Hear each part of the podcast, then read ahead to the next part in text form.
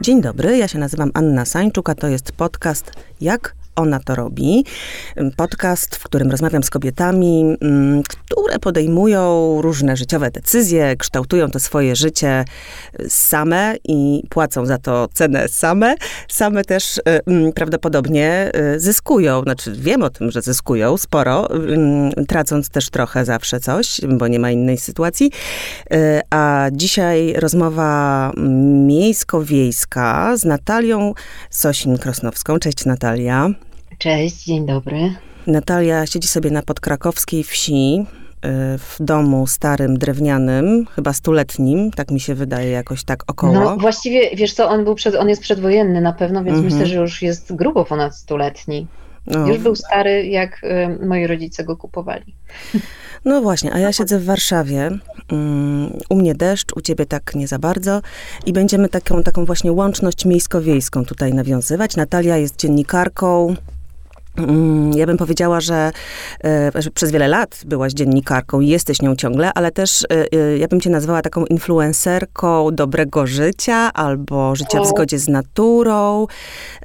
Jeżeli to jest możliwe w ogóle w tym świecie influencerskim, cały czas się zastanawiam, żeby sprzedawać te dobre opowieści, to ty jesteś taką osobą, która szuka tych dobrych opowieści i stara się to robić uczciwie. Mm, I ładnie też, ja to powiem, chociaż nie ukrywasz e, czasami mm, trudu i brudu tego świata. Takie mam mhm. E, wrażenie, patrząc na Twoje materiały jako twórczyni e, wideo, o tak to nazwę.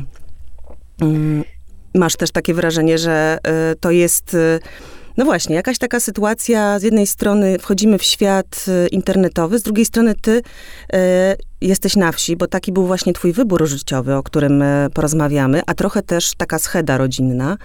Y, mhm. No i tak, jest ta wieś, jest to życie w zgodzie z naturą, a z drugiej strony y, są komputery, mikrofony i kamerki. Jak do tak. tego się odnosisz? Wiesz co, ja staram się po prostu korzystać z tych zdobyczy technologii. To jest narzędzie, jak każde inne. Y, wspaniałe jest to, że dzięki internetowi, kamerkom, y, mikrofonom i tak dalej, ja na przykład i wielu innych ludzi możemy przenosić swoją pracę na wieś i możemy łączyć te dwa światy, żyć w miejscu, które jest cudowne, które nas karmi każdego dnia, a jednocześnie nie rezygnować z pracy chociażby, ale myślę, że to też jest w ogóle świetne dla dzieciaków. Ja jako dziecko mieszkałam na wsi, bo moi mhm. rodzice znaleźli to miejsce i przeprowadzili się z Krakowa y, pod koniec lat 70., jak ja się urodziłam, to już to było.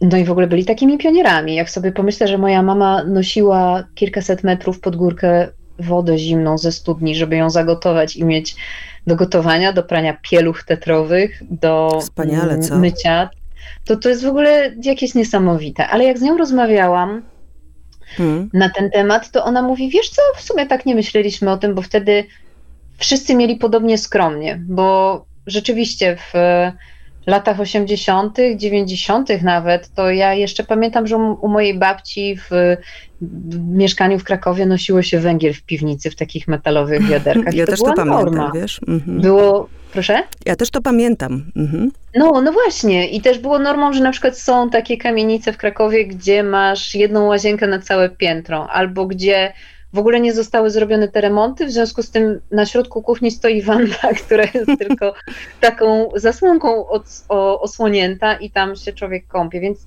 te kontrasty nie były tak wielkie. I w sumie sporo o tym ostatnio rozmyślałam, jak gigantyczny myśmy poczynili skok technologiczny, jak gigantyczny poczyniliśmy skok, e, wzrost takiej jakości życia i jak bardzo tego na co dzień nie doceniamy. Naprawdę. Mhm. To jest raptem, y, wiesz, te 70 lat od, y, od czasów, kiedy y, urodziła się moja mama. Mm, no i właśnie, przejście od noszenia węgla z piwnicy do mieszkania. U nas na przykład bardzo często były przerwy w dostawach prądu w latach 80. Wiesz, to są rzeczy, które jeszcze istnieją za pamięci, za pamięci ludzi, którzy y, żyją teraz. A, mhm. a my tylko chcemy ciągle więcej, więcej, większe domy, większe samochody, nowsze wszystko, wymienianie telefonów co, co dwa lata na przykład, bo wchodzi jakiś kolejny model. Strasznie jesteśmy rozpieszczeni i mi się to, e, no jakoś nie ma we mnie już zgody na to, wiesz? -hmm. Przestało ci się to podobać. Bo ja pamiętam, że jeszcze parę lat temu, jak robiłaś na przykład ten program dla, dla telewizji e, chyba Domo mhm. Plus, daleko, daleko, od miasta, od miasta tak. gdzie właśnie odwiedzałaś ludzi, tak zwanych uciekinierów miejskich, którzy te swoje sielanki e, gdzieś tam tworzą e, na wsi, to jednak mówiłaś, że ciągle jednak jesteś miejską dziewczyną i tak E, no bo trochę z tej wsi właśnie, rodzinnej, maminej, mm, poszłaś w świat i rzeczywiście dużo zrobiłaś, pracowałaś w dużych redakcjach, zajmowałaś się tam działami zagranicznymi, pisałaś dla zagranicznej prasy, no mm, działo się, tak? Jeździłaś, mhm. studiowałaś politologię, socjologia i tak dalej. No. Mm, tak było. Tak, wielki świat. No a i wtedy mówiłaś tak, ja jestem jedną nogą na wsi, tam sobie wyjeżdżam, ale tak naprawdę to, to miasto ciągle dla mnie ma tyle, tyle do zaoferowania, a potem nagle nastąpił ten y, zwrot. To znaczy mm -hmm. coś się y, w tej maszynce y, przekręciło. I co to było? To właśnie był ten brak zgody na to, że tak szybko przeszliśmy od tego brakuje wszystkiego do mamy nadmiar wszystkiego, nawet tego, czego nie potrzebujemy? Mm, ucieczka nie. od kapitalizmu. Trochę, wiesz co, tak, trochę ucieczka od kapitalizmu, ale myślę, że takim punktem zwrotnym było pojawienie się mojego syna. I tak jest, że dziecko w ogóle, wiesz, wywraca wszystko do góry nogami. Ja na, na dobre i na złe, bo to nie jest takie wszystko jednowymiarowe, nie? Tak, i ja, wiesz, zawsze mówię o tym, że... Mm, ja się bardzo cieszę, że on się pojawił. W ogóle uważam, że to jest naprawdę najlepsze, co mnie w życiu spotkało. Naprawdę, najlepsze dzieło mojego życia. To no jest proszę, moje spełniona dziecko. matka, są takie. I mhm. uwielbiam być mamą. I y, jest to w ogóle jedna z y, wielu ról, ale taka, w której nigdy nie czuję się jakaś y, niedobra, wiesz? Nie mam mhm. obaw, że z czymś sobie nie poradzę. Jakoś w ogóle bardzo się w tym spełniam. A jednocześnie, kiedy pojawił się mój syn, dowiedziałam się, jak strasznie bardzo do szpiku kości można się bać, jak bardzo potrafi przytłoczyć odpowiedzialność za, za drugiego człowieka i za siebie, bo już nagle to nie jest tak, że hej, fajnie, jadę sobie do Neapolu zrobić reportaż o mafii, bo takie rzeczy robiłam. Mhm. No nie, bo może mi się krzywda stać, wiesz, ja już teraz nie mogę umrzeć to jest, to jest e, momentami... Nie chcę cię martwić, ale to spotka nas wszystkich w końcu, więc wiesz, to się jednak stanie. Ale wiem, rozumiem, że chodzi, wiem, chodzi o to, że teraz... dziecko, to nagle inaczej mhm. zupełnie myślisz o tym swoim życiu, o odpowiedzialności za siebie, za drugiego człowieka, za jego dobrostan. I to też jest tak, że to nie jest moja wieś rodzinna. Moi mhm. rodzice, y, oboje z Krakowa, podjęli taką decyzję w czasach, kiedy to było w ogóle niepopularne, bo wszyscy raczej ze wsi uciekali do miast. Ona jest rodzinna w tym sensie, że tam po prostu spędziłaś e, tak. swoje dzieciństwo, ale... Tam spędziłam dzieciństwo. Tak. Potem na y, etapie liceum już się wyprowadziłam i jednak zawsze uważałam, że to jest takie niesprawiedliwe, że oni po prostu na takie zadupie się wyprowadzili, Aha. jak mogli to zrobić i tak dalej, i tak dalej. Wiesz, jakby to jest ten moment buntu nastoletniego. I może jakbyśmy mieszkali w Krakowie, to bym się buntowała przeciwko temu, że mieszkamy w Krakowie. Po prostu buntowałam się przeciwko rzeczywistości zastanej. Była nią akurat ta wieś. Mm, no i też miałam ambicje, wiesz, bo człowiek jak, y, jak jest młody, y, no to chce się spełniać. I, I tyle. I wyjechałam, wyprowadziłam się do Warszawy zupełnie tak jakoś przypadkiem. E, ale dosyć szybko y, zaczęłam. No, ja nie lubię określenia kariera, ale nazwijmy to robić karierę w mediach. Hmm. Bardzo dużo wyjeżdżać jako reporterka. Dużo y, miałam też jakieś tam, wiesz, stypendia, wyjeżdżałam do Stanów i tak, tak. dalej, i tak dalej. Bardzo się w tym spełniałam. No ale właśnie pojawił się mój syn. Już byłam po trzydziestce i nagle się okazało, że po prostu to jest iluzja kompletna, że da się to wszystko połączyć. Ja przez długi czas starałam się to łączyć, bo oczywiście mi się wydawało, hej, będę w ogóle mamą na 100%, gotować te super obiadki, być obecna, dziecko bez żadnych ekranów do trzeciego roku życia, ale też będę cały czas pracować, bo nie mogę zniknąć z rynku pracy, bo co to się stanie i tak dalej, i tak dalej.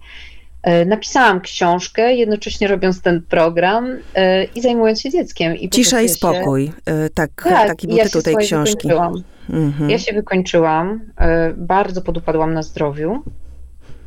I zaczęłam się nad wieloma rzeczami zastanawiać. I po pierwsze, zaczęłam się zastanawiać nad tym, co mi, ale też myślę człowiekowi każdemu w ogóle, robi takie budowanie swojej tożsamości mhm. na pracy. Tak. Na tym, że ona musi być taką centralną wartością w Twoim życiu. Że nie możesz powiedzieć, że jak powiesz, przede wszystkim jestem mamą, to będzie pff, matki i tak dalej, to wszystko wiesz, wyśmiewanie się z tego. Ale masz mówić, y, przede wszystkim jestem dziennikarką, oprócz tego urodziłam dziecko. Mhm.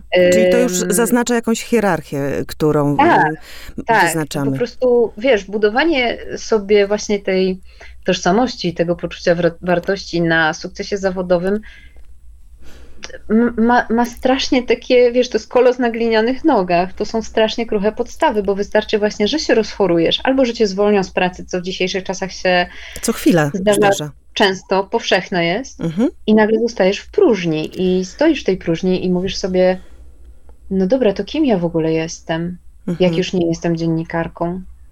E, I ja stwierdziłam, że po prostu nie chcę tak funkcjonować. Nie chcę też obudzić się za 20 lat i wyrzucać sobie, że widywałam się z moim mężem tylko wieczorami i w weekendy, bo oboje harowaliśmy na utrzymanie stylu życia, którego wymaga od nas Warszawa.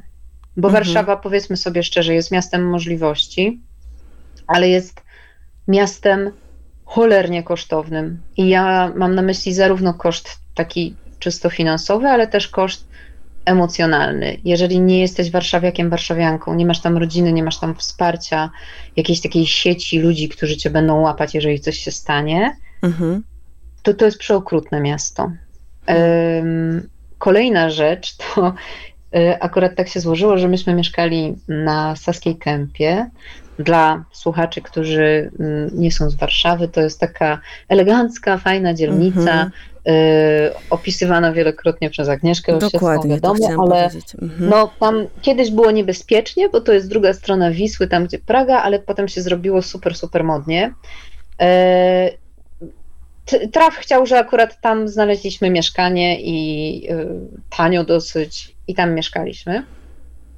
I ja zupełnie nieświadomie posłałam naszego syna właśnie do przedszkola, które było na ulicy, na której mieszkaliśmy, gdzie w ogóle nie wiedziałam o tym, ale też właśnie chodziło bardzo dużo dzieci, artystów. Potem to się zrobiło modne i ludzie potrafili, słuchaj, z Wilanowa, z drugiego końca y, Warszawy na tą Saską Kępę wozić okay. dzieci do tego przedszkola codziennie rano, tylko po to, żeby one po prostu oddychały tym samym powietrzem, co dzieci gwiazd telewizji. Mm-hmm. To w ogóle jakiś absurd kompletny. I kiedyś e, pod tym przedszkolem podsłuchałam taką rozmowę pierwszaków kończących rok, mm-hmm. czyli siedmiu, niespełna siedmiolatków. I jeden do drugiego mówi tak, wiesz, ja się muszę dostać do tej francuskiej podstawówki, bo dobra podstawówka to jest dobre liceum, a dobre liceum to są dobre studia, a dobre studia to jest dobra praca. I słuchaj, i mnie wryło. Po prostu mi, znaczy mi, ja po prostu poczułam, jak, jak mi się mrozi wszystko i sobie pomyślałam, Boże, dzieciaku i od razu dobry terapeuta, bo ty będziesz miał nerwice, zanim w ogóle dobrniesz do tego Właściwie liceum. już trzeba składać y, na tego terapeutę to duże środki, tak? Mhm. Tak, i to w ogóle jest, wiesz, takie straszne, że tam panie, na przykład inne, mm, nie wiem, mamy, oczywiście nie wszyscy tam tacy byli, ale zdarzały się naprawdę takie skrajne przypadki, że na przykład pani, um, która jest taką um, bardzo medialną dietetyczką, tak to ujmę, właśnie mówiła o tym, że jaka ona jest niezadowolona, bo jej córka nie przeszła castingów do dobrej szkoły podstawowej. Castingów, rozumiesz? Co trzeba mieć w głowie? I to w ogóle w momencie, kiedy zawodowo jako psychodietetyczka uczysz innych ludzi dobrych relacji z jedzeniem, z ciałem, ze sobą, własnej siedmioletniej córeczce robisz to, że wysyłasz ją na castingi, na których ona może się dowiedzieć, że się nie nadaje na to, żeby iść do szkoły podstawowej. Wiesz co, ale to nie jest y, o tej kobiecie też do końca, to jest bardziej o tym systemie, w którym jesteśmy, bo jeżeli tak. się okazuje, że dzieci y, mm, w szkołach publicznych trafiają na to, co taki y, minister Czarnek im oferuje, y, to rodzice mhm. w naturalny sposób, no wtedy y, ktoś inny był ministrem, ale umówmy się, że poprzednia pani na przykład też no, nie rokowała najlepiej. No, no to po prostu rodzice chcą dobrze dla swoich dzieci, a te szkoły Oczywiście. są skonstruowane tak, jak są skonstruowane. Hmm, też czasem no, nie mówi się, że to jest casting. Myślę, że ona też mówiła o tym ironicznie, mam nadzieję, nie wiem bo to trochę tak e, szkoły robią sobie taki, taki odsiew, taką selekcję. Oczywiście to jest okropne. No.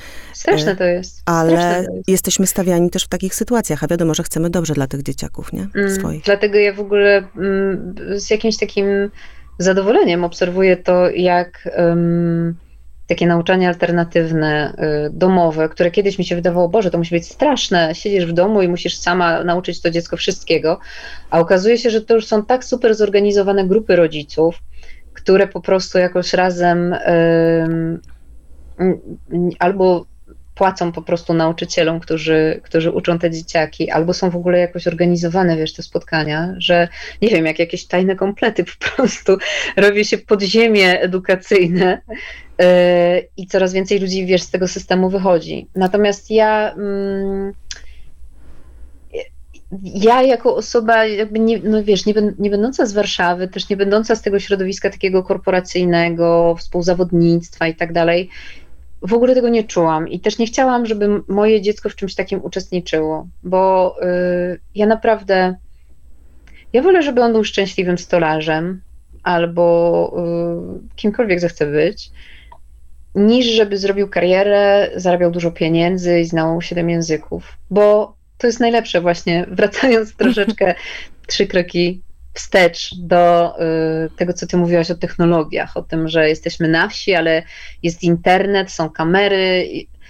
To jest cudowne. Masz dostęp do całego świata wiedzy i właśnie możesz być stolarzem, który zna siedem języków, y, zdalnie online skończy studia takie bądź inne i po prostu możemy korzystać z dobrodziejstw tego wszystkiego. Oczywiście są też jakieś mroki. Ja bardzo jakby staram się mm, dziecku mojemu ograniczać, wiesz, dostęp do technologii. Znaczy może nie tyle do technologii, co do tego, co w internecie jest. E, no i tyle, no po prostu jak ze wszystkim jest to kwestia jakiegoś mądrego, odpowiedzialnego mhm. Korzystania. E, Dużo na przykład ostatnio rozmawiamy o, o sztucznej inteligencji, nie? O tym, że ona... Tak, tak, wszyscy rozmawiamy o tym dużo. No właśnie, prawda? Bo właściwie, wiesz, za moment może tak e, sztuczna inteligencja będzie tutaj z tobą przeprowadzać e, rozmowy o życiu, e, każe się. No właśnie nie. No właśnie ja uważam, że to się nigdy nie wydarzy, bo sztucznie, sztuczna inteligencja nie jest inteligentna. Ona jest głupia. Ona na podstawie przeliczeń uczy się zadawania pewnych, jakby pewnych pytań, oddawania pewnych odpowiedzi, ale one są na maksa sztampowe i myślę, że nigdy nie będziemy bez pracy. Naprawdę, ludzie, którzy potrafią zbudować więź emocjonalną z, ze swoim rozmówcą, mhm. co jest niesłychanie trudne, jeżeli na przykład spotykasz się z kimś obcym i w ciągu 15 minut musisz sprawić, że on, ona poczuje się komfortowo i będzie chciała bądź chciał otwierać się przed tobą, to jest sztuka. Sztuczna inteligencja tego nie zrobi. Sztuczna inteligencja to jest coś takiego, co będzie potrafiło napisać rozprawkę, będzie potrafiło zrobić notatki, mhm. będzie oczywiście coraz bardziej rozwijało się, ale Scenariusz znów, w tym nie będzie, wiesz, tego ducha. No, zobaczymy. Zobaczymy, czy ten duch y, y, będzie potrzebny społeczeństwu permanentnej konsumpcji. Y, powiedziałaś mi wczoraj, jak rozmawiałyśmy przed nagraniem, że dla ciebie ten powrót, bo zatoczyłaś takie koło, prawda? Właśnie wychowując się mhm. na wsi, buntując się przeciwko temu, uciekając też realizować siebie, swoje ambicje i tak dalej w świecie tak zwanym, robiąc tak zwaną karierę. Mhm. No i wróciłaś jakby do tego miejsca i to jest znowu bunt Powiedziałaś y, mi, że to jest twój bunt. Twój rodzaj buntu wobec y, rzeczywistości takiej, jaka jest. Y, to jest taki gest niezgody też, żeby no żeby tak żyć. Tak żyć, tak. Czyli, czyli jak? Nadszarpując własne zasoby, tak jak nadszarpujemy zasoby ziemi mhm. naszej matki? Tak jest. Wiesz co, to w ogóle jest bardzo mm, taka, to, jest rzecz, która, nie wiem, pewnie wielu ludziom nie przeszkadza, mi przeszkadzała, że w momencie, kiedy zaczynasz robić taką karierę w mediach, w telewizji, ym, to stajesz się produktem mhm. i tracisz, yy, znaczy jakby jesteś podmiotem i przedmiotem jednocześnie i yy, tracisz taką władzę nad tym, co się z tobą dzieje, bo ja jako mm, w sumie pewna siebie dosyć, sensie, pewna siebie może to za dużo powiedziane, bo kto jest Pewna swojej wartości, o ja bym powiedziała. Ale um, pewna swojej wartości. Osoba, poszłam pracować do telewizji, a wcześniej pracowałam na przykład w ty tygodniku Polityka, więc jakby mhm. ja wiedziałam, że nie jestem złą dziennikarką. Okay? Jakby wiedziałam, że do czegoś się jednak nadaje. Już sobie coś udowodniłaś. E, już sobie coś udowodniłam i jakby też już poczułam się pewnie, że dobra, to nie jest tak, że mi się wydaje, że mogę to robić. Są ludzie, którzy mają mnóstwo lat doświadczenia, są moimi autorytetami i mówią, że się do tego nadaje. Poszłam pracować do telewizji i dowiedziałam się tam, że jestem y, za gruba, ma, nie umiem mówić i powinnam sobie poprawić zęby. I mhm.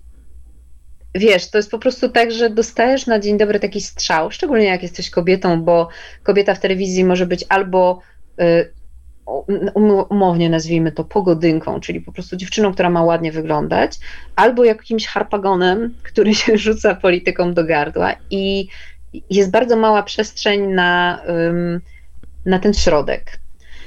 E, a bycie miłym tam w ogóle to jest jakieś, jakaś dziwna rzecz, nie? I, I, chęć robienia miłych tematów to jest dziwna rzecz. Hmm. W każdym razie to jest tak, że dla mnie to był, ostatnie lata to był też jakby bunt przeciwko temu, że ja już nie chcę, żeby co, ciągle ktoś mi mówił, że nie mogę się ubierać um, na biało, nie mogę się ubierać na czarno, nie mogę się ubierać w paski, nie mogę mieć siwych włosów, mhm. muszę mówić tak, muszę mówić inaczej. No do diabła, ja już mam 40 lat, przestańcie mi mówić, co mam mówić, co mam robić i jak mam to robić. Um, I dla mnie to też było takie, wiesz, od, odzyskanie władzy, własności nad sobą, nad tym, w jakim kierunku to moje życie zawodowe się rozwija, bo oczywiście to nie jest tak, że to się działo wszystko jakoś mhm. poza mną, ale na wiele rzeczy nie miałam wpływu i to zawsze jest niestety w tym środowisku, które jest bardzo przemocowe, Mhm. Taki, wiesz, taki wytrych, że ty mówisz, ej, nie podoba mi się to, nie chcę, żeby to tak wyglądało, nie chcę pracować, nie mam siły już nawet, żeby pracować po 12 godzin dziennie, codziennie, przez 9 dni z rzędu. Tak. A w odpowiedzi słyszysz, no ale tak wygląda praca w telewizji. Tak, tak, wszyscy tak robią i w dodatku na wszyscy twoje tak miejsce robią. jest i A jak tam... nie chcesz, to na twoje miejsce jest y, setka takich, którzy będą chcieli spoko, dobra, to bierzcie ich. Ja już tego nie potrzebuję. Mhm. Um, I to jest w ogóle świetna rzecz w dorosłości. Ja w ogóle jestem wielką fanką dorosłości, takiej dojrzałej dorosłości. Mhm, czyli nie być e, młodym za wszelką cenę, zawsze do końca. Proszę? Nie być zawsze młodym, wiecznie młodym i za wszelką cenę, tylko właśnie docenić to, że się jest dorosłym w pewnym momencie. Tak, ja bardzo doceniam to, że jestem dorosła bo dzięki temu, że jestem dorosła, wiesz, ja pracowałam od 16 roku życia. To już Aha. jest naprawdę dosyć długo. I jako osoba dorosła, jako, jako osoba młoda, dawałam sobie bardzo często um, wejść na głowę, żeby nie powiedzieć gorzej. A teraz już nie muszę. Y, I jako osoba dorosła mogę po prostu zrezygnować i nie muszę się tłumaczyć, dlaczego to zrobiłam, bo po prostu już nie chciałam. I nikt, po prostu nikt nie może mnie do niczego zmusić. Hmm. Życie. I to jest wspaniałe. Życie, Życie może cię zmusić, zmusić, bo musisz z czegoś ale... żyć. I to jest też trochę takie pytanie, no to z czego żyjesz, jak żyjesz? Czy to, że, że mm, no, tworzysz jakby powiedzmy swój świat taki właśnie influencersko-instagramowy, gdzie promujesz swoje treści, starasz się, żeby były pogłębione. Piszesz też książki, teraz też powiedzmy taka bardziej poradnikowa książka mhm. wyszła Poczuj się dobrze. 52 e, sposoby na poprawę jakości życia. E, e, w międzyczasie jeszcze tam po tej ciszy i spokoju o ludziach właśnie, którzy wyjechali z miasta, były rozmowy przy stole, czyli tak wokół jakby jedzenia, biesiadowania, rozmowy, mhm. kontaktu.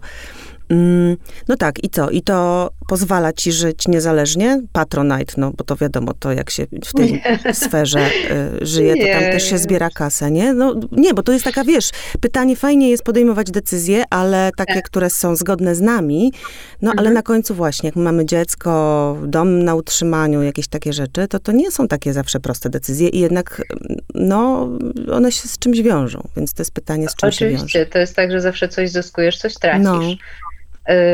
Na szczęście znów wiele rzeczy można robić zdalnie. Ja w tym momencie jakby nie, ja w ogóle się nie utrzymuję z tego influencingu, tak to nazwijmy. Ja to bardziej traktuję, wiesz co, tak misyjnie, bo um, przez długi czas w ogóle y, tak starałam się właśnie pokazywać te y, blaski, ale też cienie życia na wsi. Ale mhm, byłaś szczera w tym, muszę powiedzieć. Byłam tak. szczera, bo wiesz, dla mnie też dziennikarstwo jest mówieniem prawdy, na ile jesteś w stanie stwierdzić, co tą prawdą jest. Yy, ale romanty- tak sobie ostatnio o tym myślałam, że romantyzacja wsi i romantyzacja takiego prostego życia jest w porządku, bo jednak w jakiś sposób kultura buduje nasze wyobrażenie o, o życiu, o świecie. I przez wiele lat mieliśmy w filmach, w reklamach wszędzie przekaz, że sukces to jest mieć wielu przyjaciół, że to jest, e, że to są pieniądze. Mhm. Też w ogóle ciekawe jest spojrzeć na to, że mm, nasze wyobrażenie o świecie, jakby naszą kulturę przez wiele lat budowało, wiesz, Hollywood, Stany Zjednoczone, gdzie tworzyli ludzie, którzy byli no, nakoksowani, co tu dużo mówić. Jak w ogóle to jest ciekawe, nie? Jak na, na, nasze postrzeganie świata poprzez kulturę wpłynęło to, że tą kulturę tworzyli ludzie pod wpływem narkotyków Czyli i po prostu życie na sterydach w pewnym sensie, czy tak, na wspomagaczach tak. różnego rodzaju. W związku z tym wizja życia, którą oni produkują, też jest taka jakby turbo mm, nakręcona, nie? Mm, o, oczywiście tak. Więcej, tak. mocniej, silniej przekraczaj granice, jesteś zwycięzcą, wiesz, dociskaj się do spodu. Ale odpowiadając na Twoje pytanie, z czego żyję i jak ja żyję, to jest tak, że ja zawsze, mm, właśnie może dlatego, że od 16 roku życia pracowałam, to, to zawsze się bałam, że tych pieniędzy nie będzie. Mhm, że ja pochodzę, wie, znaczy tak, w ogóle chyba nigdy nawet, nigdy, nigdy, przenigdy o tym nigdzie nie mówiłam, ale ja y, bardzo wcześnie straciłam tatę. On umarł, jak miałam 12 albo 13 lat, i jakoś zawsze mhm. miałam tą, tą wizję mojej mamy, która po prostu zachorowuje się, żeby poradzić sobie jako y, samodzielna mama. I bardzo wcześnie chciałam po prostu jakby, wiesz, spróbować jej pomóc. Tak. Ale też miałam w sobie ten lęk zawsze o to, lęk też freelancera, że tej pracy może nie być, że nie wiadomo, kiedy będzie następne zlecenie, więc ja zawsze miałam pracę i jedną fuchę albo dwie fuchy, żeby mieć zawsze jakieś poczucie takie bezpieczeństwa, że jak tak, tak, jedna tak. noga się powinie, to jest druga, na której możesz stanąć. Tak żyję ja, e, od razu mówię. I tak, to można się wykończyć, ale też czasami bywa przydatne. No i właśnie tak wiesz, łącząc te projekty, akurat tak się złożyło, że yy, skontaktowała się ze mną dziewczyna, z którą ja pracowałam 20 chyba lat temu że potrzebują w ogóle zagranicznej redakcji, że potrzebują kogoś w rodzaju takiego polskiego y, konsultanta, redaktora. Y, I ja robię po prostu pracę redakcyjną, która mhm. Y, polega na tym, że sprawdzasz, robisz tytuły, robisz opisy, czytasz cudze teksty, sprawdzasz, żeby to tam wszystko było dobrze porozkładane. Jest to w ogóle praca redaktorska redaktorska. Mhm. Wbrew pozorom, wiesz, ona jest niby prosta, ale jest bardzo odpowiedzialna i taka trudna. Jednak ktoś, kto nie ma doświadczenia, nie będzie dobrym redaktorem. Um, I na tym po prostu zarabiam jakieś pieniądze. Ale też trzeba powiedzieć, że życie na wsi yy, jest po prostu o wiele tańsze. O wiele, wiele, wiele, hmm. wiele tańsze. I, nie chodzisz y, brylować, reprezentować, nie musisz mieć tych kreacji, tak? Słuchaj, no nie muszę mieć żadnych kreacji. Ja muszę ci powiedzieć, Kalosze że ja musisz od, mieć. Ja od 2018 roku nie kupiłam sobie ani jednego nowego ubrania. Hmm. To jest już 5 lat? 5 lat. Y, wyłącznie używane, wyłącznie po kimś. Czasami jakaś zaprzyjaźniona firma koleżanek, które mają firmę odzieżową, wyśle mi coś, ale generalnie ja kupuję wyłącznie używane ubrania. I to też był dla mnie taki wyraz takiego buntu, bo po prostu też straszne to było, wiesz, jak ja pracowałam w, y, przy programie telewizyjnym, że po prostu wydaje się parę stów na ubranie mm, pani prowadzącej do jednego odcinka. Mhm. I te rzeczy potem gdzieś, wiesz, albo lądują u kogoś w szafie, albo są oddawane, albo, albo gdzieś są, wiesz, to jest po prostu takie marnotrawstwo i taki bezsens, bo to nie są ubrania, w których ja jestem w stanie chodzić na co dzień, wiesz, one są jednak zupełnie inne niż e, odzież robocza, którą ja zazwyczaj noszę. E, więc chciałam pokazać, że można nagrać e, cały sezon programu, kupując wyłącznie używane rzeczy. Mhm. I zrobiłam to i okazało się, że się da. Więc wiesz, to jest tak, że moje życie w, w moim mniemaniu jest luksusowe, ale to jest zupełnie inny luksus. Moim luksusem jest to, że ja mam bardzo dużo czasu. Jest to, że ja codziennie spędzam wiele godzin z moim mężem, który teraz też pracuje z domu, co w ogóle dla mnie było jakieś cudowne, bo jak nasze dziecko było małe, to on chodził normalnie do pracy, pracował w agencji reklamowej. Wiesz, i on znikał mm, po ósmej, wracał o osiemnastej. Tak. I bywało po prostu tak stereotypowo, że o tej 18 to ja już z zaciśniętą szczęką po prostu wciskałam mu to dziecko i albo wychodziłam do Na wolność. Sklepu, no, do sklepu. tak, nie, wiesz, mam takie, po prostu mam takie powidoki, nie, jak stoję w jakimś sklepie i wybieram najdłuższą kolejkę, żeby ta chwila trwała. Chwilo trwaj w kolejce. No, Byle nie tak wracać. Było, wiesz, I też nie ma co jego winić, po prostu jego praca tak wyglądała. Musiał dojechać um, do innej dzielnicy i wrócić i tyle. Takie jest życie. A ponieważ um, zarabiał więcej niż ja, no to wybór był oczywisty. A w tym momencie jest tak, że my codziennie mamy czas na to, żeby wypić sobie razem kawę, żeby porozmawiać. E, pierwszy raz w życiu też od, y, od kiedy ćwiczę jogę, czyli od ponad 10 lat, jestem w stanie zebrać się na tą jogę codziennie. Ja nawet mhm. przed dzieckiem nie byłam w stanie się tak zmobilizować, bo jednak zasuwałam jak dziki osioł w pracy i często już nie miałam czasu, nie miałam siły. A teraz to robię codziennie. Tylko mniej się też ciśnieniuje, bo, bo zmieniłam podejście, że właśnie to już nie musi być tak, że hej, prawdziwy trening to jest taki wycisk, godzina, półtorej. Nie, to może być 10 minut, ale jak jest codziennie, to ma o wiele większą wartość dla mojego ciała i dla mojego dobrostanu niż takie do, dobicie się, dojechanie do spodu trzy razy w tygodniu na przykład. Mhm. No i na tym polegają te luksusy i na tym też polega um, możliwość żonglowania tymi źródłami dochodu, ale też docenianie tego, że po prostu to są zupełnie inne radości, zupełnie inne przyjemności, zupełnie inne koszty, więc e, a życie tak towarzyskie? Rozrywki?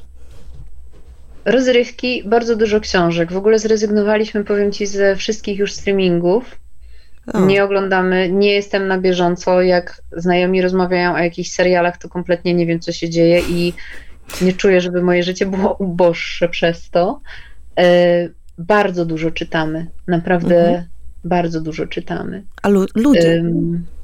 więc taki wiesz, no powrót do korzeni po prostu na każdym możliwym tak, polu. Tak, ale życie Nie... towarzyskie na przykład, y, ludzie wokół, y, jak to wygląda? No bo jednak to niekoniecznie zawsze się udaje, kiedy się jest w takim oddaleniu od y, nie, ośrodków nie ludzkich. Mhm. Nie zawsze się udaje. Ale wiesz co, to tak, po pierwsze, moje życie towarzyskie w pewnym sensie, myślę, jak prawie każdej matki, umarło w momencie, kiedy pojawił się dzidziuś. I potem już trochę trudno było to odbudowywać, bo mm, dla mnie postawa wielu moich znajomych była ogromnym rozczarowaniem. Wiesz, ja, wydawało mi się, że mam taką super zgraną paczkę przyjaciół. Yy, I nagle się okazało, że jak ja mam dziecko i spotkanie się ze mną, to już nie jest wyjście yy, na winko wieczorem albo do kina, albo do teatru, tylko trzeba się przedostać, spotkać ze mną u mnie w domu albo gdzieś na kawie przy małym dziecku, to to już nie jest takie atrakcyjne. I mm, nagle nikt nie miał za bardzo czasu, wiesz. Mhm. Wiesz co, to, to, jest normalne. Bardzo, wiesz co, normalne, ale też wydaje mi się smutne, bo ja ci muszę powiedzieć, że ja zyskałam na przykład bardzo bliskie grono, które trwa i jest y, naprawdę, to są bardzo mocne więzi, bardzo ważne dla mnie to, to była taka grupa wsparcia y, dziewczyn, trochę może dlatego, że ja ją skomponowałam, bo to ja chyba byłam łącznikiem wszystkich tych pięciu dziewczyn, które y, urodziły sześcioro dzieci w tym samym czasie, bo jedna miała mhm. bliźnięta. I myśmy zaczęły się spotykać regularnie w ciąży. Potem po kolei rodziłyśmy te dzieci, czekałyśmy na następną, wspierałyśmy się i tak dalej, a potem łaziłyśmy w tych pięć wózków, y, wiesz, tarasując alejkę y, w, w łazienkach. I, I w jakiś sposób, no z niektórymi mniej, z niektórymi bardziej, ale jednak ciągle y, mamy ten y, kontakt i mam takie poczucie, że ja w ogóle wtedy miałam poczucie posiadania bardzo bogatego życia y, towarzyskiego. Z drugim dzieckiem nie było już tak fajnie, bo nie miałam takiego grona, które w tym samym czasie, wiesz, przeżywa to. Mhm. E, ale był to dla mnie dowód, że jest to możliwe, że można mieć taką grupę wsparcia i też towarzyską grupę jednocześnie, ale może to była po prostu dobra chwila, dobry moment, że myśmy w tym samym czasie wybrały to swoje dosyć późne macierzyństwo. tak to No to powiem ci tak, bardzo, um, bardzo podziwiam, bardzo zazdroszczę. Mi akurat się tak nie złożyło. Wszystkie mhm. moje koleżanki albo miały dzieci wcześniej niż ja i te dzieci już były kilkuletnie w momencie, kiedy się urodziło moje. E, nie wstrzeliłaś się. Tak, albo miałam znajomych bez y, dzieci i po prostu jakoś nie wyszło. Chociaż też zdobyłam nowe, wspaniałe przyjaźnie yy, w, w, właśnie na, na tym etapie. Natomiast ci moi przyjaciele wcześniejsi w większości zawiedli. Po mhm. prostu. Mhm. I to jest coś takiego, po czym ja myślę, że w ogóle długo przechodziłam jakąś taką wewnętrzną żałobę po tych przyjaźniach ale potem machnęłam ręką na to i stwierdziłam, że to jest taki etap życia i że to jest w ogóle jakaś taka wartość, wiesz, że sprawdzasz, kto jest naprawdę blisko ciebie, kto nie. Widzisz to, orientujesz się w nowej rzeczywistości i idziesz dalej. I dla mnie też na tym polega dorosłość, że po prostu spotykają nas trudne rzeczy, spotykają nas bolesne sytuacje, ale poradzisz sobie z nimi, bo jesteś dorosła. Mhm. Powiedziałaś mi. sobie radzą. bo też nie jesteś bezradnym dzieckiem wobec tego tak. wszystkiego, wiesz, tylko, tylko sobie radzisz i i tak jest. I to tak jak mówiłam, że, że nikt mnie nie może do niczego zmusić, że mogę z różnych rzeczy zrezygnować. Za każdym razem, jak jest rozpoczęcie roku szkolnego albo zakończenie roku szkolnego, tak jak dzisiaj, kiedy rozmawiamy, mm, to ja sobie myślę, wiesz, o tych czasach szkolnych, kiedy mm, człowiek myślał, że pan od matematyki może mu zniszczyć życie.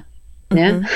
Albo, albo coś w tym stylu. I dla mnie było zawsze strasznie takie przybijające poczucie tego, że są jacyś obcy dorośli, którzy mają nad tobą władzę mhm. i mogą ci to życie uprzykrzyć.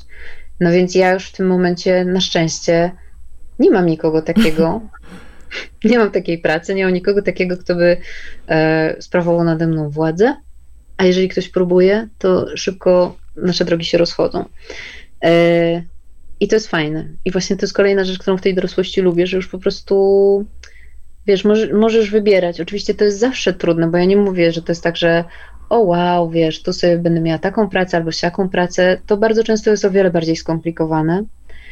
E, jesteśmy powiązani, jesteśmy, nie wiem, uziemieni kredytami, nie możemy sobie tak lekko decydować o tym, że jakąś pracę rzucimy. Ale mimo wszystko, e, wiesz, ta dorosłość, ta świadomość tego, że, że człowiek sobie że jakoś to zawsze będzie, wiesz, że jakoś sobie zawsze poradzisz. No myślę, że jest wielką wartością. No jeżeli ją zdobyłaś na swojej drodze, to tak, tak. ja myślę, że to jest jakaś taka baza, y, która zawsze pomoże. Właśnie to, to poczucie, hmm. że bez tego jest bardzo trudno. Mówię to też po sobie. Y, i podobało mi się, y, y, powiedziałaś mi, że właśnie lubisz być y, dorosła i że cenisz sobie dojrzałość, co nie jest komunikatem typowym dla świata, w którym istniejemy, ponieważ mhm. raczej tutaj się ceni świeżość, młodość, atrakcyjność w znaczeniu właśnie takim młodzie, młodzieńczości, tej energii, która się wiąże z, z tą młodzieńczością. Co jest paradoksem, mhm. biorąc pod uwagę to, że właśnie nasze społeczeństwo się wyjątkowo nie rozmnaża. Y, bardziej chyba niż inne. Y, znaczy nie dziwi mnie to, bo, bo, bo, bo wiem y, w jakim otoczeniu żyjemy, chociażby politycznym, ale tak jest, prawda? I tych ludzi starszych jest coraz więcej, oni zaczynają dominować, więc trochę należałoby może ich właśnie docenić i zobaczyć, tak. No pewnie, tak że tak. Myślę. Ale mhm. wiesz, w tym wszystkim to też jest jakaś kwestia takiej e, i troski o siebie, i szacunku do siebie, i szacunku do mądrości, bo oczywiście młodzi ludzie mogą być mądrzy, mogą być inteligentni, ale jednak doświadczeniem, mądrość jest czymś takim, co zawsze w kulturach było szanowane. Nie wiem, w którym momencie to się nagle stało, że po prostu ten wybuch kult młodości i naj, najważniejsza okazała się ta energia, bo mm, Wiesz, ja tak mogę powiedzieć po prostu patrząc tylko na swoje życie, że jak ja miałam tą energię, to ją rozrzucałam na prawo i lewo. I ja się wykończyłam właśnie biorąc te różne fuchy, pracując ponad mojej siły, uważając, że ja sobie zawsze ze wszystkim poradzę, że w dziewiątym miesiącu z wielkim brzuchem nadal mogę wiesz, chodzić do pracy i tak dalej, i tak dalej.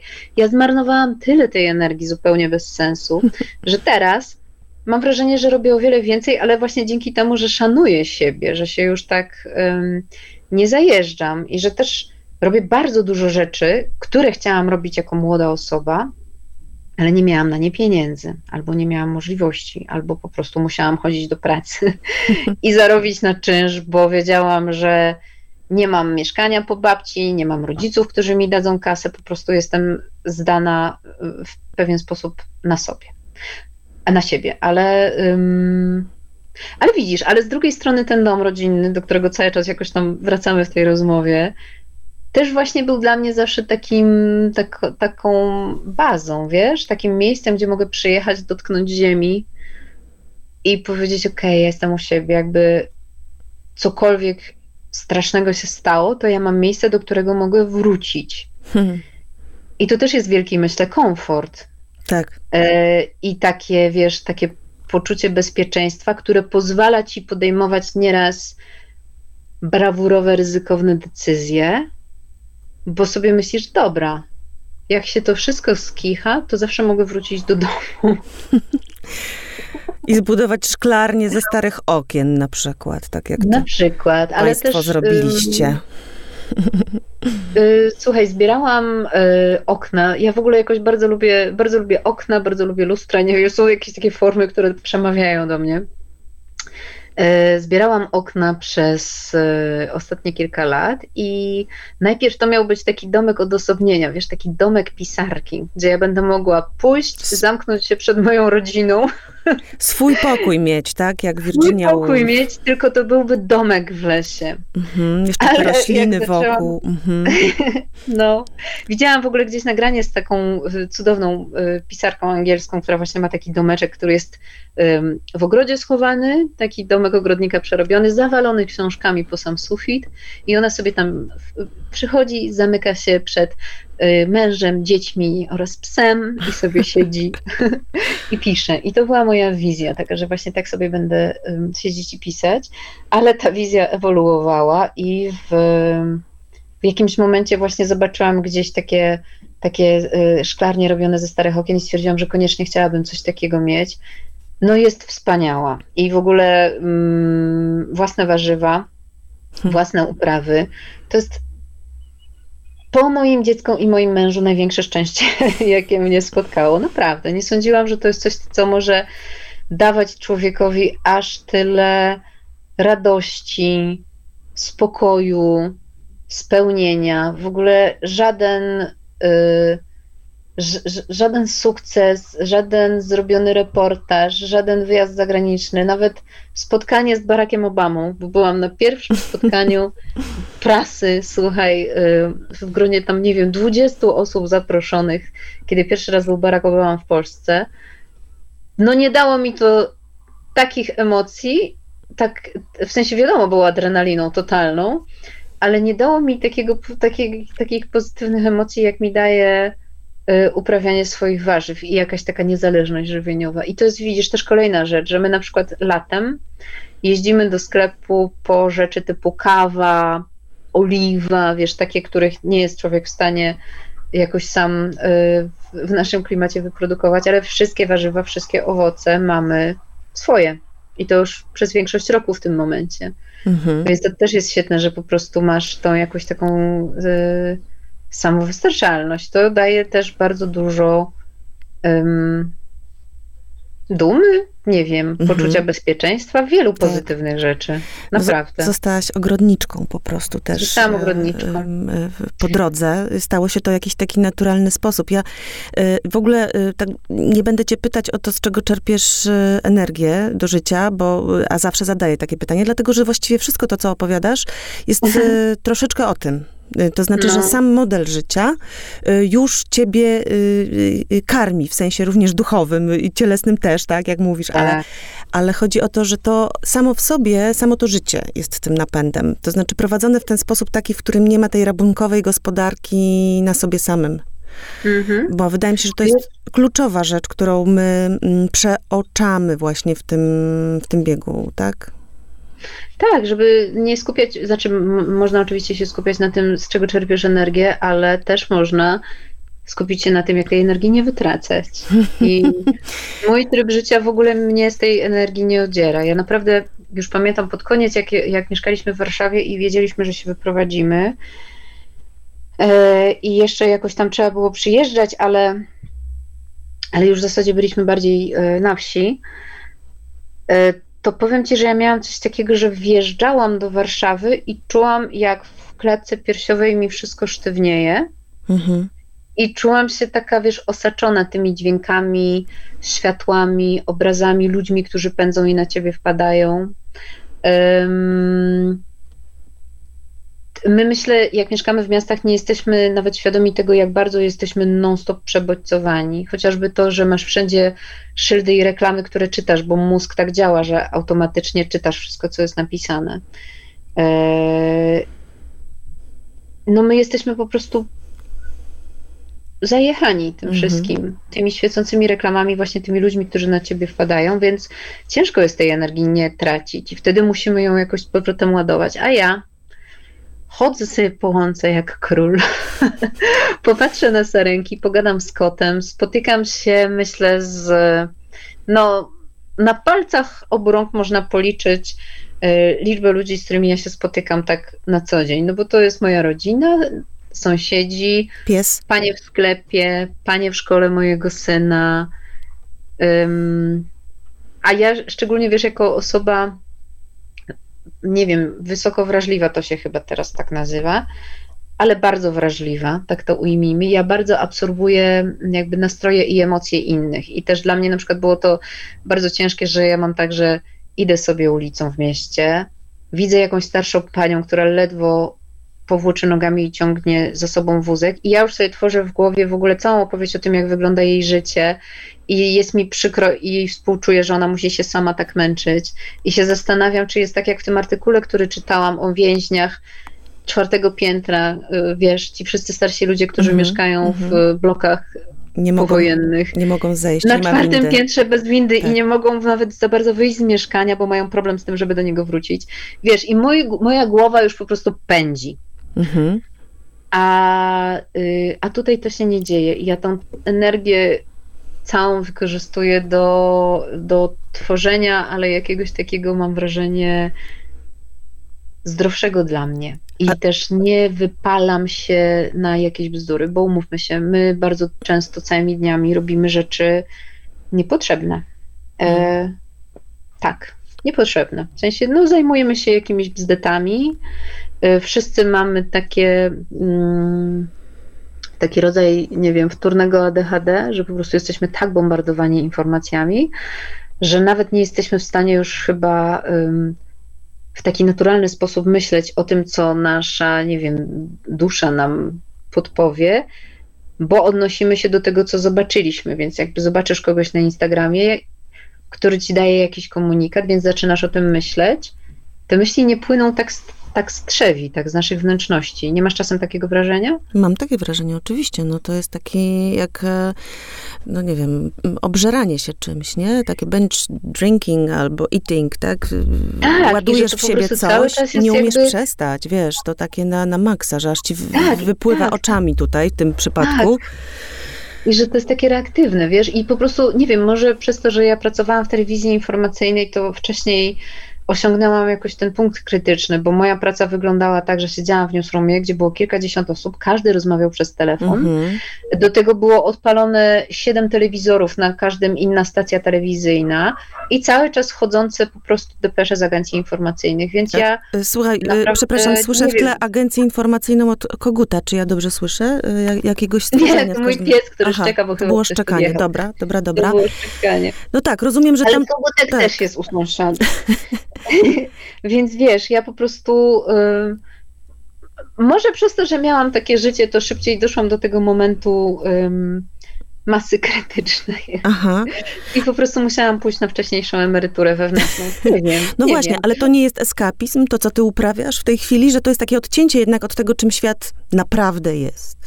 Dziś. Oczywiście. Oczywiście, że tak. Mhm. Na maksa.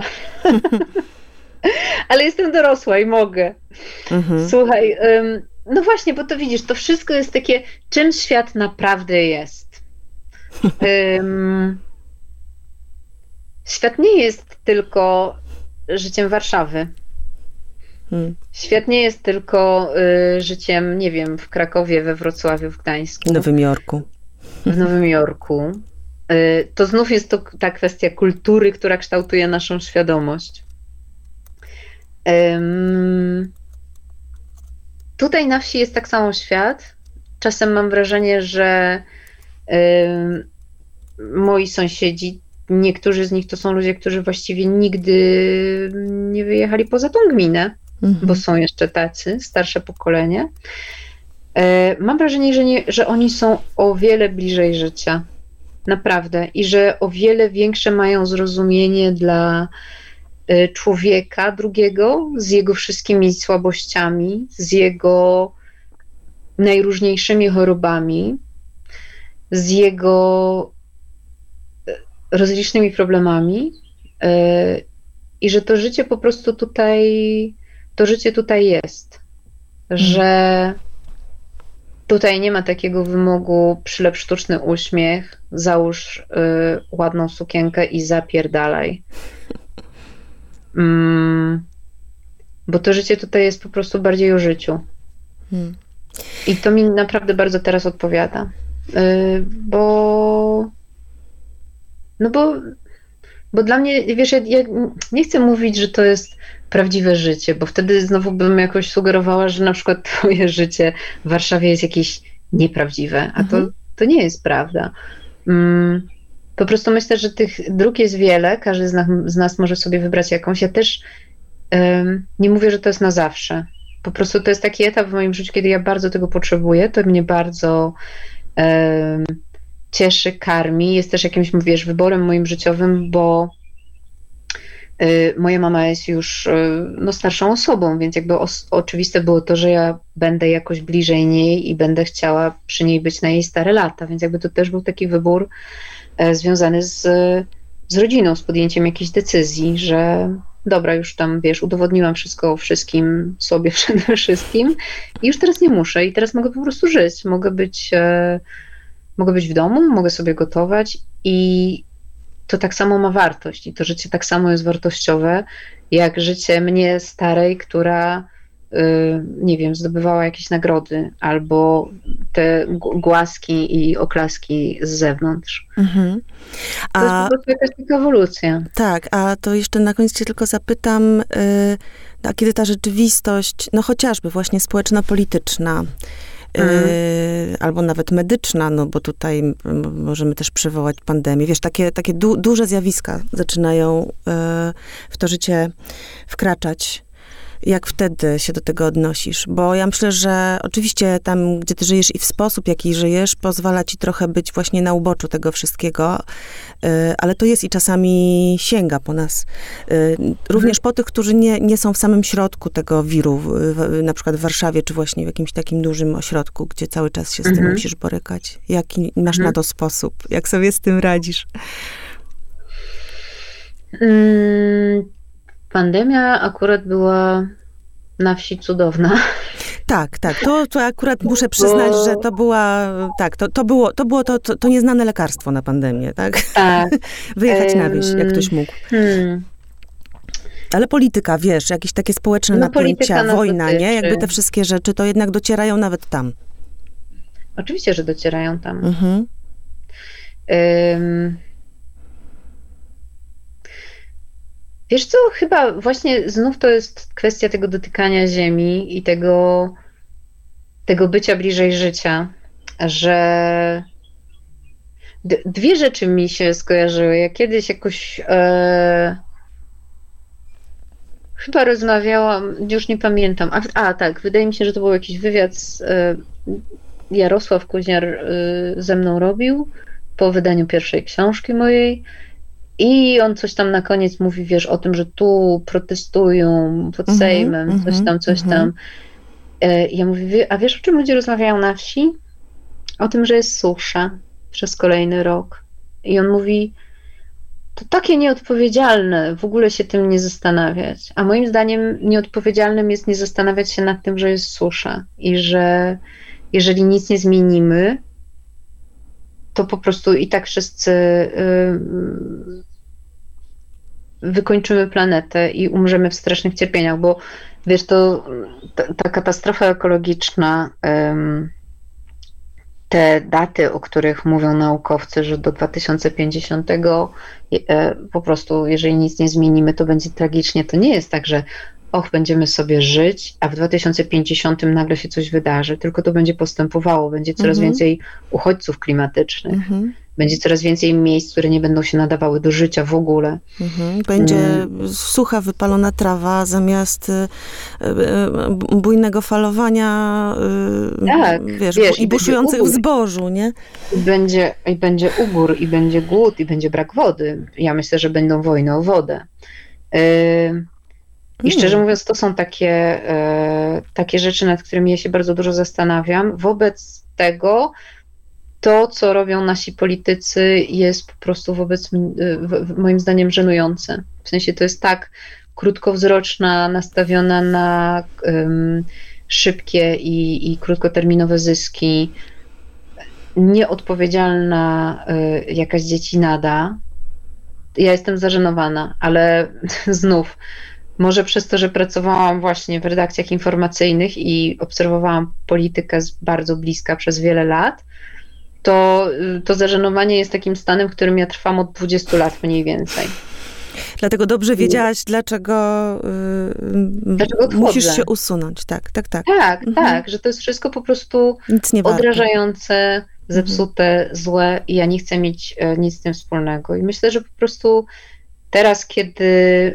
Mm, No bo też e, uważam, że nie należy jakoś obwiniać ludzi o to, co, co się wydarzyło, co się dzieje, bo no tak, doprowadziliśmy do takiej sytuacji, w której planeta jest w, no, w dramatycznym położeniu, ale wiesz, my nawet byliśmy tym pokoleniem takiego wiecznego głodu. My się zachłystywaliśmy tym, tak, co tak, przyszło tak. z zachodu i ludzie trochę to zrobili nieświadomie. Natomiast teraz już jesteśmy świadomi. Okay? Teraz jakby już nie można powiedzieć, że nie wiedzieliśmy. E, I teraz, kiedy my możemy tym naszym dzieciom kupić absolutnie wszystko, najważniejszym naszym zadaniem jest to, że trzeba im i sobie wytłumaczyć, że tego nie zrobimy. Mhm. Że ostatnio, słuchaj, szłam sobie gdzieś przez park, bo musiałam coś załatwić w mieście i usłyszałam rozmowę wnuczka z babcią i ten wnuczek powiedział o czymś tam, y, ojejku, trzeba będzie to zreperować. I wryło, bo nie usłyszałam słowa chyba reperować od czasu, kiedy nie żyje moja babcia ostatnia, bo to jest takie babciowe słowo, reperować. I właśnie o to chodzi, że musimy się nauczyć reperować, musimy się nauczyć chodzić w, w starych ciuchach, musimy się nauczyć wielu rzeczy, a może oduczyć wielu rzeczy i, i jakoś wrócić do tego. A, do takiego zwykłego życia. Ja po prostu uważam, że jedną z moich misji jest romantyzacja nie tyle życia na wsi, co zwykłego życia. Niewystawnego, nie luksusowego, nie takiego turbokonsumpcyjnego, bo jeżeli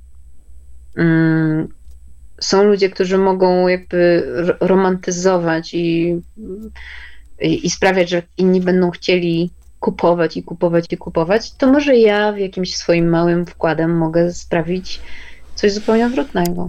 Hmm, Natalio, dziękuję Ci Ale bardzo. Co mi się jeszcze przypomniało, tak? że kojarzysz taki film Melancholia? Oczywiście. Tam jest y, piękna ostatnia scena tego filmu, kiedy jakby leci ta kometa na Ziemię mhm. i oni y, chowają się w takim szałasie zrobionym z tak, gałęzi. Tak, tak. Ostatnie schronienie, które w zasadzie Ostatnie jest schronienie. byciem Więc blisko. wydaje mi się, że, że musimy się starać zrobić, co jesteśmy w stanie, ale finalnie może po prostu każdy powinien zbudować sobie ten swój szałas i, yy, i w tym szałasie przytulić tych, których kocha najbardziej, bo, bo nic nam nie pozostało innego. Hmm. Y, dziękuję Ci za koniec, bo to już koniec naszej rozmowy. To jest taki optymizm trudny, ja bym powiedziała, ale trochę właśnie ta dorosłość, y, o której też rozmawiałyśmy, y, gdzieś do tego punktu zmierza, prawda? Mm. Mhm. Więc w tym punkcie y, ja dzisiaj ciebie żegnam, bo, tu, bo tu trochę jesteśmy, albo tam zmierzamy właśnie do tej takiej dojrzałości, która nie jest taka sobie tam podskakująca i radosna, ale może jeżeli jest tam radość, to ona jest taka bardziej pogłębiona i świadoma, nie? Jakby pomimo wszystko, jest, pomimo wielu jest, rzeczy. Jest, jest. Jeżeli, jeżeli możemy przytulać to wewnętrzne dziecko, to może uznajmy, że już się nim zaopiekowaliśmy. Tak. I teraz poklepmy po plecach tego wewnętrznego dorosłego i mu powiedzmy, hej, poradzisz sobie, bo jesteś dorosły. Dziękuję ci, dorosła Natalio. Dzięki wielkie. Do zobaczenia na wsi i w mieście.